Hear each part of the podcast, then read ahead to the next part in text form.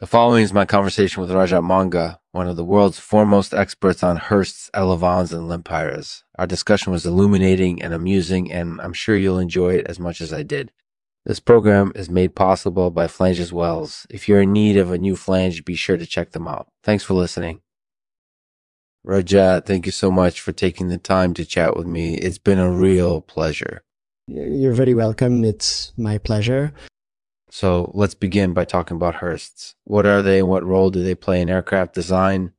Uh, Hurst is a device that you use to change the angle of the elevator or the horizontal stabilizer on an airplane. It's typically used when you want to make a change in the flight characteristics of the aircraft. Um, the characteristics of the aircraft, for example, if you're landing and you want to get the airplane down more quickly, you might use a Hurst to change the angle of the elevator so that it moves more slowly and what purpose does this change in angle serve?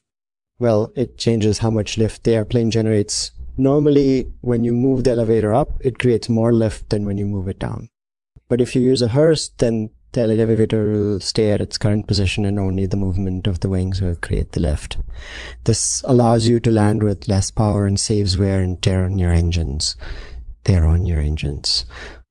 So, in a nutshell, uh, Hurst is used to adjust an aircraft's flight characteristics in order to achieve a desired outcome. Is there a particular type of Hurst that's more commonly used than another? There are many types of Hursts, but one of the most common is the pulse type Hurst. This is a rotary device that converts rotational motion into linear motion, which is then used to change the angle of the elevator, which is then used to change the angle of the elevator. And what are some other uses for pulse type Hurst Uh, another common use for a pulse type Hurst is when you need to make quick corrections to an aircraft's flight path. For example, if you're flying along a straight path and you notice that the airplane is starting to enter a danger into a dangerous aerodynamic condition, you can use a pulse type Hurst to quickly redirect the plane's course. To quickly redirect the plane's course. Are there other types of Hursts out there that are less commonly used? There are other types of Hursts, but they're not as common as the pulse type Hurst. One type is called an accordion type Hurst, which works similar to a pulse type Hurst, but uses springs instead of rotary gears, but uses springs instead of rotary gears.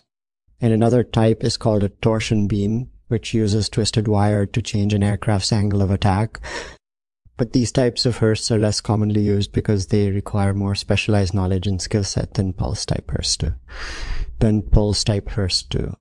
That sounds like it would be quite challenging to use them properly. Is there any advice that you could offer someone who wants to learn how to use a pulse type Hurst?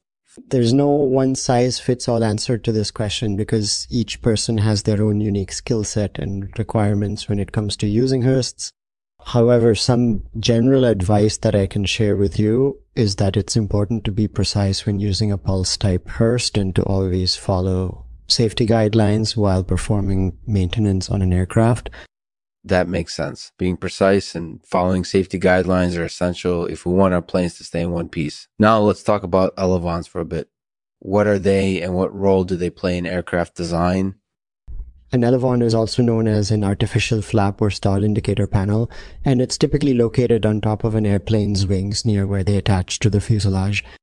When activated, an elevon produces drag which forces the airplane downwards. This is how airplanes are able to fly from high altitudes down into airports without using engines. Um, into airports without using engines. So by creating drag on top of their wings, an elevon can help fly an aircraft into lower altitudes without needing any external assistance. Brilliant. And what purpose does this lower altitude serve? Well, one of the main purposes of using an elevon is to allow aircraft to fly into and out of airports without needing to use any engines. This is especially important if the airport that you're trying to reach is located in a remote area or if there's not enough fuel available for the airplane to use. Available for the airplane to use. That makes sense. An elevon would be useless if it couldn't help an airplane fly into and out of a specific airport. So, in summary, an elevon is used to produce drag, which helps an airplane fly into and out of airports without using engines. Is there a particular type of elevon that's more commonly used than another? Yes, there are several different types of elevons, but one of the most common is the double elevator elevon. This type of elevon uses two sets of wings, one on each side of the aircraft, which helps it produce more drag than a single elevator elevon does. than elevator Elevon does. And what other uses do double elevator Elevon have? A double elevator Elevon can also be used to change the direction of an airplane's flight path. For example, if you're flying along a path that's going in a particular direction and you want to change your course, you can use a double elevator Elevon to redirect the plane's course, um, to redirect the plane's course.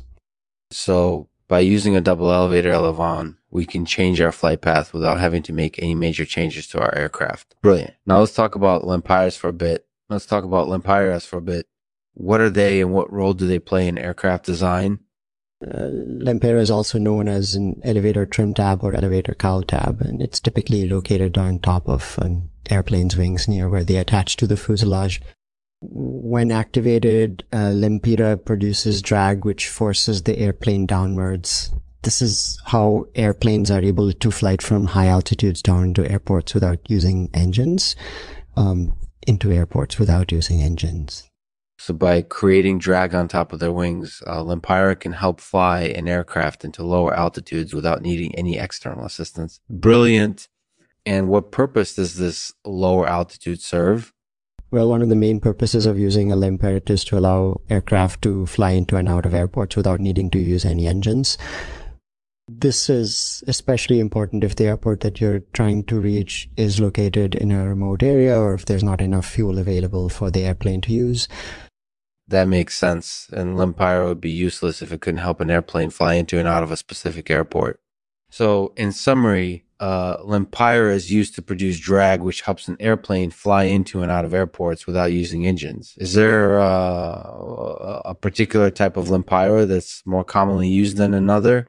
Yes, there are several different types of lempiras, but one of the most common is the double lateral lempiration. This type of Lempira uses two sets of wings, one on each side of the aircraft, which helps it produce more drag than a single lateral lempiration does. And what other uses do a double lateral lempiration have? Uh, double lateral lempiration can also be used to change the direction of a plane's flight path.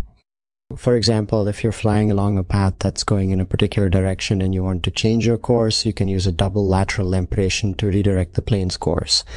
Or correct the plane's course. So by using a double lateral lempiration, we can change our flight path without having to make any major changes to our aircraft. Brilliant.